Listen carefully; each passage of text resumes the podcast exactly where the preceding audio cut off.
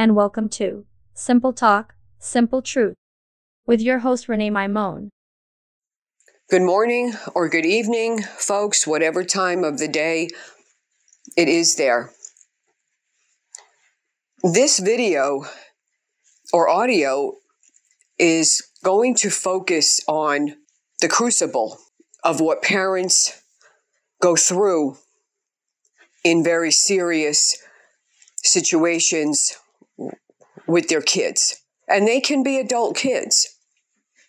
I'm going to share the testimony of my son's kidnap when he had just turned one years old. It was six days later that he was taken.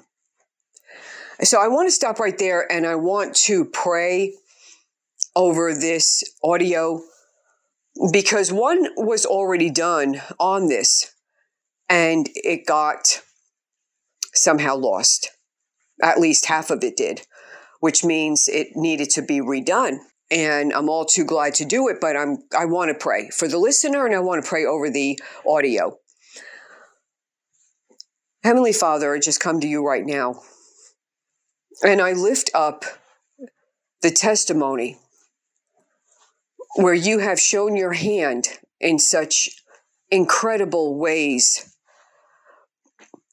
and I don't want to share so much the specifics, but on how you moved through such a crucible time. Lord, I pray that your words throughout this video, how the Holy Spirit speaks, would resonate in the heart of every listener to break barriers and bondages, and even to snap the yokes of what families endure when they have a loved one that's in a very serious predicament. Lord, I pray that this word would reach farther than even what I can anticipate. I pray your protection over it from beginning to end. I pray against any darkness that would try, try to come to hinder the video from getting out through any outlet. Father, you own it all. And I lift this word up to you for your perfect will to be done. In Jesus' name, amen. Okay, folks, let me get right into this testimony. And I pray that you would gain hope and a little bit more comfort at this time with what you're going through. Okay, this was back in 1991, and I was driving back home to my apartment from a third interview that I had with those who remember Dr. D. James Kennedy of the Crystal Cathedral in Fort Lauderdale, Florida. And so I had no idea what I was about to walk into. I was mentally preparing the rest of my day. And lo and behold, after I put the key in the door, I opened the door to an apartment that was void of anything that would resemble a child living in that home. I'm telling you, there was no article of clothing. There was no crib, no swing, no baby formula, bottles, nothing in there. And of course, the child was taken. You can't imagine something like that. Uh, the, the, the whole crux of it doesn't even hit you yet. The reality of it doesn't hit you yet. The first thing you do is you call the police. And that was done. And when they came to the home, they had a hard time with this because they found nothing in there. One of them even said to me, Ma'am, are you sure there was a child in here? Well, I had to even search for the birth certificate. And they began to do an investigation into this and an investigation on me because they didn't know what to make of it. There was nothing in there that even indicated there was a child that lived in there. Well, they called me in the day later, and it was this soundproof room. And the name of the person that was watching my son was active in the church, but I had no clue that this was on the agenda. No clue whatsoever. And so everything had been turned over to the police. And I'll never forget their words were, ma'am, you're clean as a whistle, but this other person comes with many, cl- you know, colors. And at that point, uh, everything was turned over to the feds who then got involved. And the case at that point became a national case. Shortly thereafter, John Walsh, who was who's recognized as America's most wanted, but he had not stepped into that media aspect yet. He was known back in 1991 for running what was called the Adam Walsh Foundation. This was an organization he named after his seven year old son, who was kidnapped about five minutes from where my son was in Hollywood, Florida. And unfortunately, it was a different end for him. But needless to say, at this time, it was very critical. Reality set in, may have taken just a day for the reality of that to set in.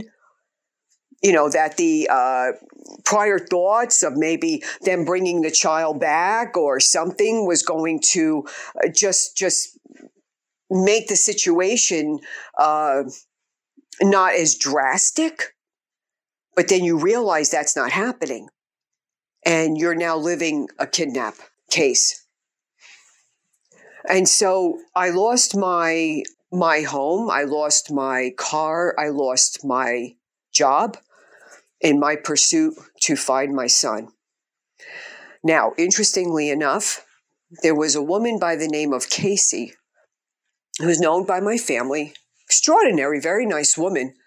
She had been prepared by God for six months to have me come stay with her. The Lord never told her why. All he said to her was, Prepare the home. Renee will be coming to stay here and prepare the third room for a child. Now, Casey had indicated to me when I went there that she had been praying to adopt a child or foster a child. And so to me, that was um, an indication of why she had prepared the room for a child. Her heart's desire was obvious, and there was nothing there that indicated to me that that room was going to be used for my son at all. So I had no comfort believing that the home that I was going to see him in that home. As a matter of fact, there's a whole array of things that go through the mind of a parent when you go through this. It's uh, it's a very tormenting time. I can't describe to you unless you've been through it that it's not a matter of going by from day to day, but hour by hour sometimes is a very difficult thing to do. Showering, doing the mundane things that you still need to do become very difficult to do. And in the process, be, the, the, the heart begins to break so much that it begins to affect the human body.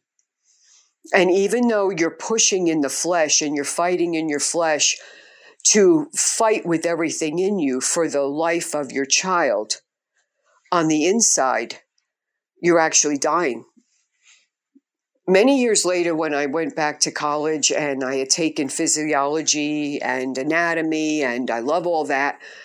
But I, once I studied how the body works at critical times like this, I realized that my vision going blurry and this darkness that I had entered that was beyond anything I had ever gone through previously or since was such an indication of a severe broken heart to the point where you're actually on the verge of dying from a broken heart. And so there's a lot of details to this case. Uh, it became known as the most critical case solved within the shortest amount of time. Now, that short time was not that short, but it was a very critical case. This is before Amber Alert came into play. And I believe it was John Walsh's foundation that played a significant role in establishing Amber Alert because at the time, just when each state got jurisdiction, the abductor can hop over the state line. And that eh, that other state, that new state that they enter into, they need to now reestablish jurisdiction in that state. The Amber Alert basically ties it in together that once it becomes a national issue, any state now can pick that up and run with it without having to obtain jurisdiction in each and every state. I can't begin to tell you how many, how many times I've been on the phone talking to a whole array of state attorneys up and down the east coast of Florida, and uh, it was it was a race. It was a race, and at times we didn't know what was going to happen. And so early on, I had taken this into prayer, and I really couldn't understand what happened to me. One of the things you go through is you, as believers, you question where did I go wrong? What did I do? It had to be something I could have done. I was trying to be the good Christian mother that I felt called to be. The home was a clean home on many levels. I mean, there were no loose ends uh, was involved with ministerial work. Uh, you know, I, I, can't begin to tell you the questions that had gone through my mind, and and it didn't make sense. You know, it's those issues that sometimes you'll find yourself in, even as a believer, that doesn't make sense. In other words, there's an AKA next to that. Doesn't make sense, also known as God drops the ball, or AKA, where is God, or AKA, why did this happen to me, type thing. And so I went before him in prayer and I asked him to please answer for me what had transpired, what happened, where is this in scripture? And the word I got back surprised me. I don't, maybe I didn't know what to expect to hear, but what I got back was the name of a man. And it was the word or name Joseph. And I assumed it had something to do with some spiritual aspect of things. And at that time, I got very upset. And I told him I really just want to know where my son is. And again, he repeated the name Joseph in my heart. And so somehow, I, once I calm myself down, I uh, uh, imagine that maybe there's some kind of an answer in there. There's an answer. And, you know, to have to put the phone down and not make my calls felt like I was throwing myself backwards. But I, I found the tenacity and the peace to put the phone down. And I picked up the, the, the word. I, I had no idea what Joseph he was talking about or where to read or and I'm just thumbing through and I happened to hit Genesis and something told me stop and read. And that's what I did. And I began to become acquainted with Jacob, the story of Jacob that I had not known before. And um, I read about his son, and I read what transpired in this man's life. And I'm not going into the story. If y'all are familiar with it, you know what the story's about. If you're not familiar with it, it's an incredible story to become acquainted with, and it is in the book of Genesis. There's several chapters, and I think you're really going to enjoy this story. And so when I got to the end of the chapter, there was some kind of hope uh, came into my, my, my being, and uh, something was telling me uh, on the inside. I felt it was the Holy Spirit telling me, You're living the Joseph life, but I have an expected end for you. I didn't really understand what that meant, except for a calling on my life. Because there were many difficult things even after that issue. That's, you know, things just that continue to go on.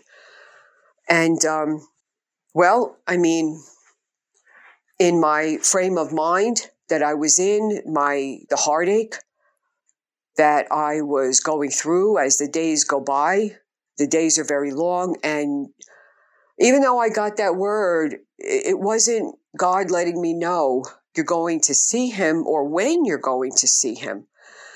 But something, some kind of faith rose up inside of me that one day I would see him again. The only problem was you don't know when. What year? Was it when he would be 15 years old or 20 years old or five years old? I didn't know when. You know, the, your whole life flipped upside down. Absolutely flipped upside down during this time. And so that was the beginning of God beginning to reach out to me and showing me that regardless of the situation, that he was in control. It's a very hard thing to go through and put your emotions at bay. I mean, something inside of you wants to believe that, but your emotions are uh, go against the grain of the spirit. And if your thought process jumps board and starts to think negatively and you look at what happened to the right somebody somebody's family over here somebody's family over there you know uh, children on milk cartons at that time they used to do uh, children still not found. If you surround yourself with the negatives you really are going to sink. So it it almost forced me to backfloat by faith. Just back float. Don't look to the left, don't look to the right. Stay as hopeful, positive as I could. But there were also many hours of a day where I couldn't. It was hard and it was like a roller coaster, just a roller coaster. And so um, I can share with you a couple of incidents that had occurred during this time uh, I was feeling very desperate. And it was one of the moments where I just needed to hear from God again. This was as we were getting closer to the uh, closure of the case. Um, and I had called the prayer line. And it's one of those things, you know, when you're a parent, you know, parents know how to get in God's face at a time of desperation. That's one thing we're known for, especially the mothers. And this little old man, I guess, had answered the phone. I was so desperate. I spoke to him as if I was speaking directly to God. I bypassed him and went straight to God.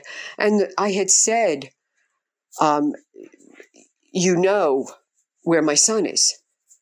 I have to know where my son is.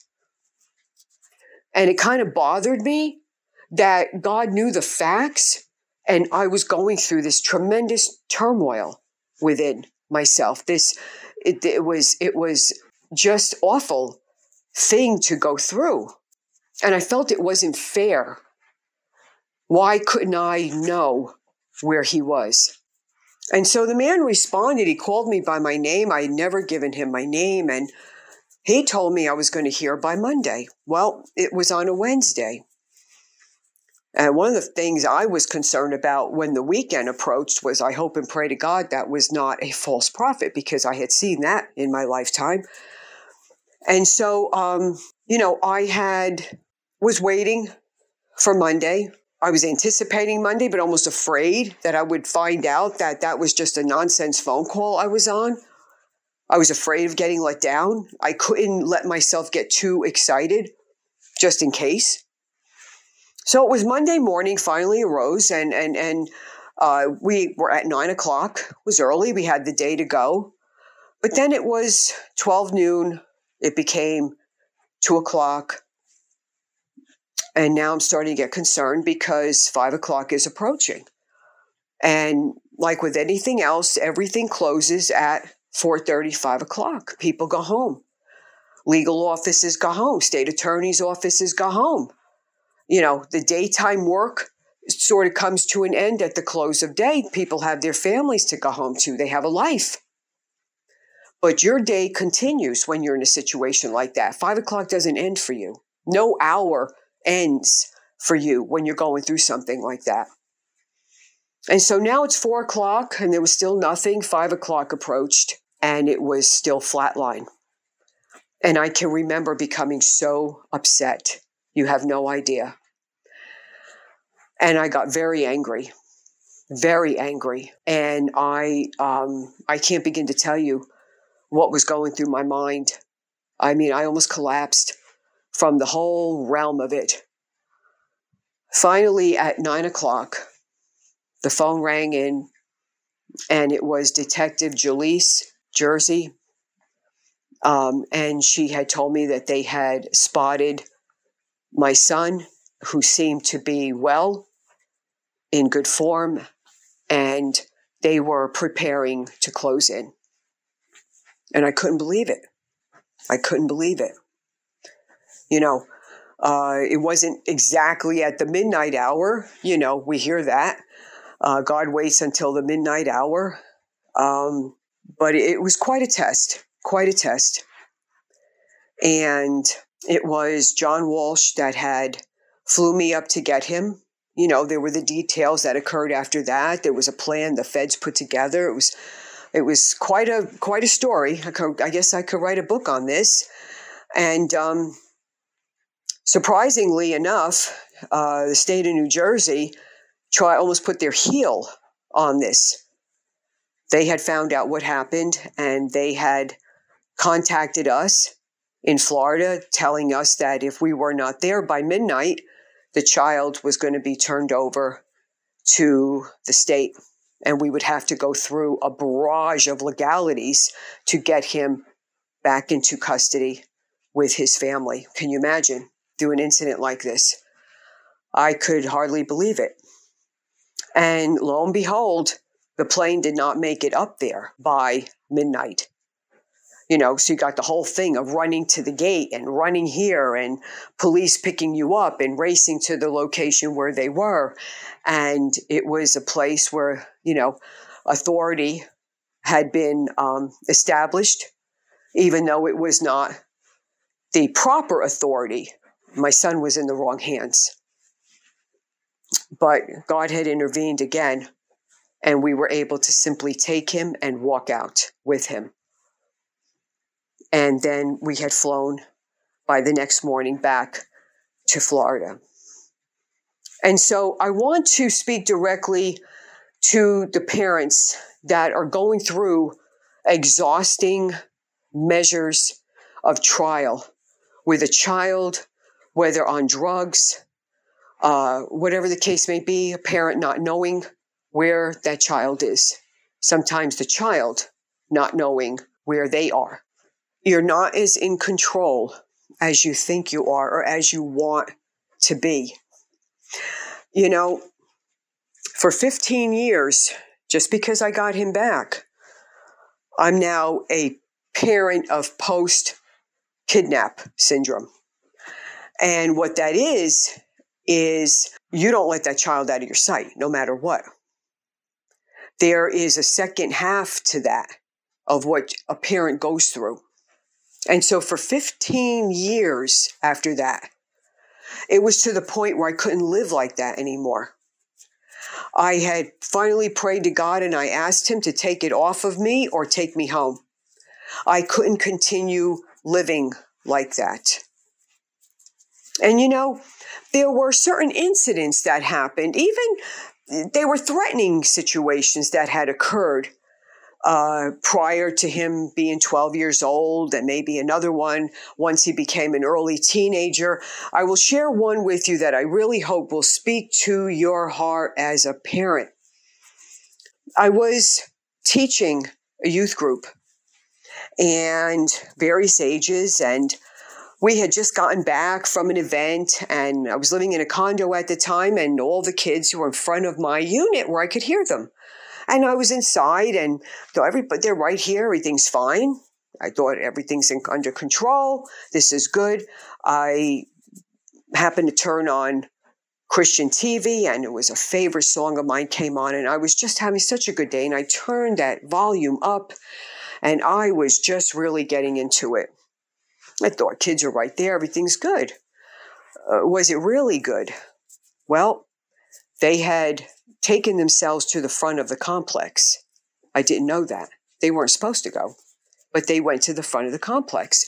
Well, right after that, there was a pickup truck that came into the vicinity, and there were three hoods that sat up from the pickup truck. They were all armed because they raised their rifles. The kids then screaming, going across the lot into an empty lot, running through the lot. The pickup truck jumped over the sidewalk and chased them through the empty lot. At this point, they began firing. My daughter told me afterwards it was a bullet. She felt the wind of the bullet fly between her rib cage and her arm. Another person who was in my youth group, her name was Anna, she felt the wind of the bullet pass her head. Bullets were flying everywhere. None of these youth got hit with a bullet. They were able to make it inside, crossing through an area of the fence, whatever, made it inside, stormed right through the condo. They were absolutely horrified. And I, I couldn't understand what had happened. And they told the whole story. Later that night, the hoods must have come back because the bullets ended up in areas of the fence, and those pieces of the fence, large portions of the fence, were ripped out of the ground and taken. There were many bullets. And so that evening, the Lord had dealt with me and said to me, Are you in control the way you think you're in control? You think you're in control? Did you know about the pickup truck? Did you know that they even left the area to go towards the entrance of the complex? Did you know they were screaming for their life as they were running through the lot? Were you able to prevent the bullets from reaching them? Were you in control of all of that? And I said, no. You know, it was another piece of the picture that I was going through in my walk with God that helped me to realize that we're not in control the way we think we're in control. I can't tell you how vital it is to continue to pray over your children, God hears these prayers. Pray for their protection. Just continue to pray. Parents, the word tells us that every hair on our head is numbered. Ask yourself was there ever a time where you taken the time to count every hair on your child's head? Of course, you have it. It's not as significant, but it's very significant to God their entire being. They're his creation. He knows everything about them. He probably knows them better than we know them as parents. He knows how he's working on the inside of them. He knows what he's doing even when it seems like he doesn't know what he's doing. Don't give up your faith even when we have to ask why we don't understand what's going on or why we have to feel that kind of pain. Why does some kind of faith lesson have to come in through something like that? Couldn't have been something else, another situation. But then you ask yourself anything that your child goes through is an issue. It becomes a serious issue. If it's a life threatening disease, if it's through a kidnap, uh, an auto accident, whatever the case may be, drugs, that's a big one. They're all serious issues. Don't disconnect from God. Keep your faith, no matter how small it is, because even the small faith is still great faith to Him. He has not abandoned you. He's not throwing you to the curb. The situation may look unfair. It may seem brass and cold and just not fair to have to endure some of these more serious things. You know, God knows at my age I'm going to be 60, and I've endured a lot. That's just one. And got many testimonies of how God had showed up, walked me through. I've been in the faith now almost 40 years, and there's a lot I could say.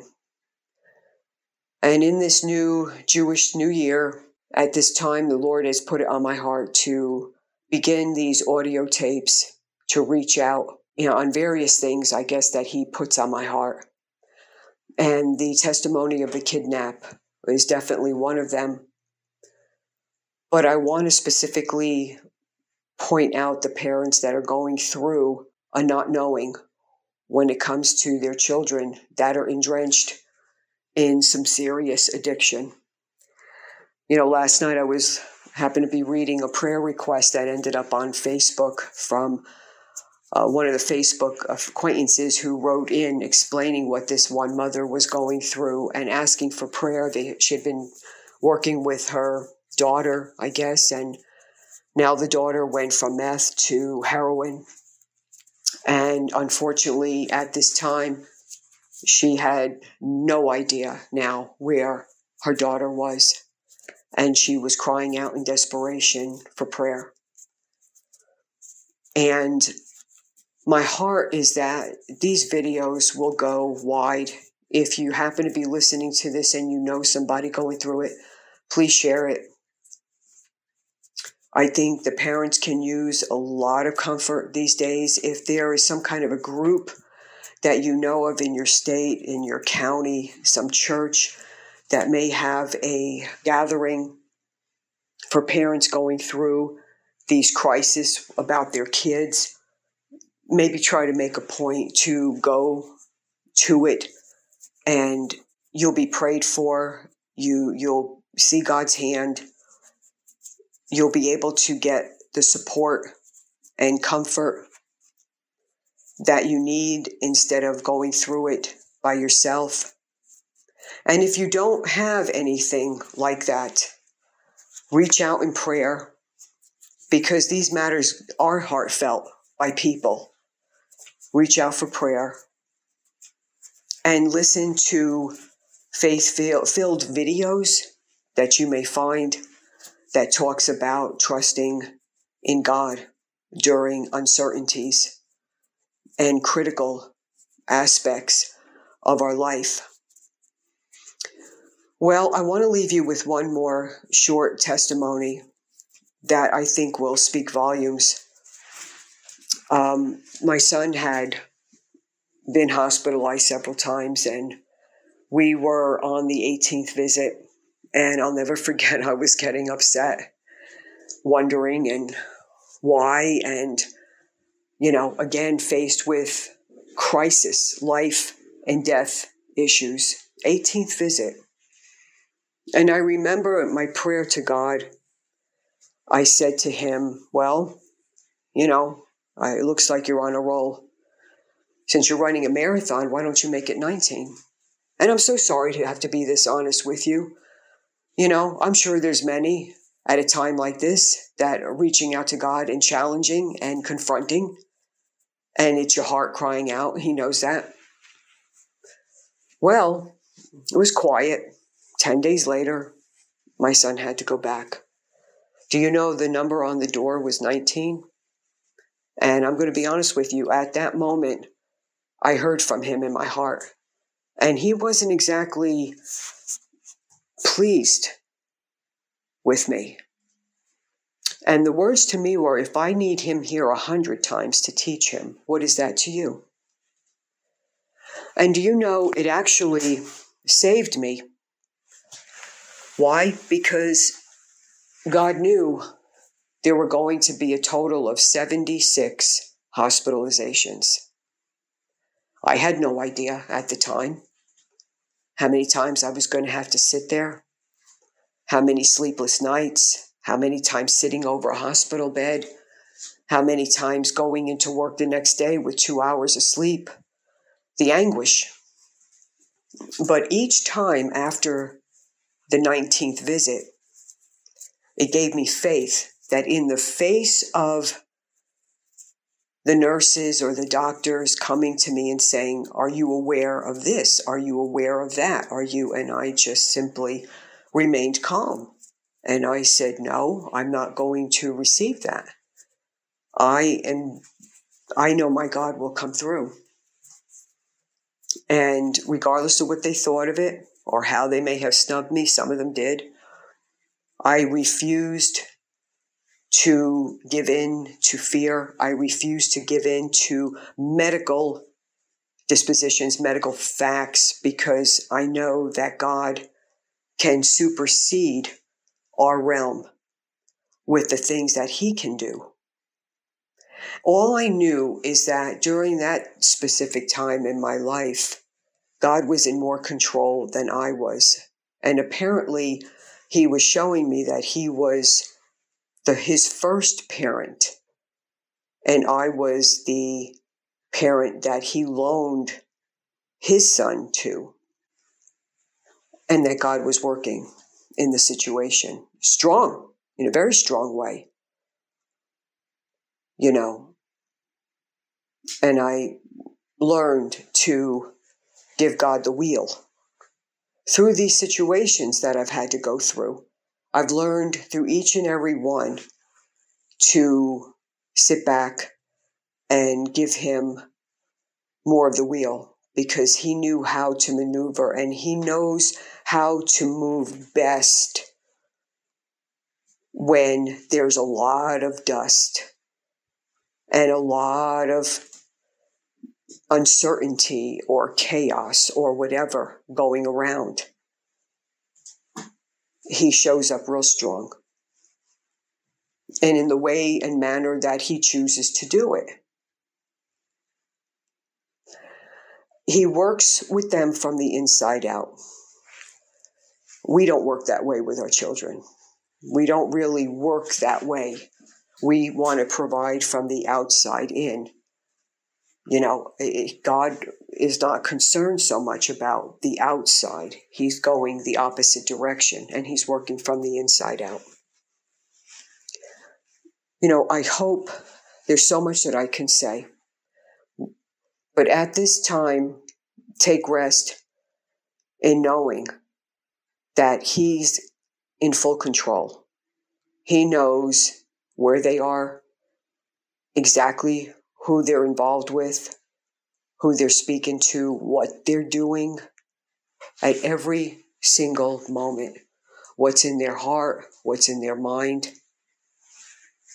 And especially when it comes to drug addiction, every day is threatening for us, every single day, sometimes by the hour. You're living not wanting to get that phone call that is dreaded to have to get that phone call and then sometimes it seems like so much time is going by and it's still the same situation. The only thing or best thing I can tell you to do is just remain in prayer. Don't give up praying and try to believe that He's got the best in store. You know, I don't have all the answers with a lot of things. But what I do know is that for right now, I've been compelled to speak to the hearts of parents that are going through crucible times. And I know God is sending hope through this audio. And you're hearing some of the testimonies for comfort. And it's not a coincidence that you're hearing this. So try to take a little bit of hope in that, that it's, it's strongly possible that he's trying to let you know, I've got the situation. I have the situation. Just trust me. And so I want to just conclude now in prayer. Keep your faith. Don't give up on God. Don't give up on yourself. And in the end, everything is going to be okay. Lord, I want to pray right now that the hope through the Holy Spirit that has entered into the hearts of the listener will not be snatched away. That tonight you do something extraordinary and help parents to be able to sleep, knowing that you're the ultimate parent and you have more concern for their children even than we do. And we pray right now for these children out there, whether they're teenagers or even young adults. Right now, we plead your protection, your blood over them. We plead your angels over them. I ask you, God, to come into every cell of their being, that through all this they would be made healthy, that their bodies would be restored, that their minds would be restored, that in this situation, with whoever this child is, that you would do exceedingly and abundantly above all that that parent could ask or think. We pray for your miracle hand to be revealed to those parents. We thank you, Lord, for moving mightily in that family's life. I thank you, Lord, for the acceleration of the praise reports. I think I thank you, Lord, for revealing who you are to these children, that you meet them out there on the street in such an extraordinary way that they would know that they came in contact with their God. Lord, I just thank you that you would do this widespread and that you would allow the audio to reach every single person you want to, them to hear and that it would not fall on deaf ears. We thank you, Lord, for all of this. In Jesus' name, amen.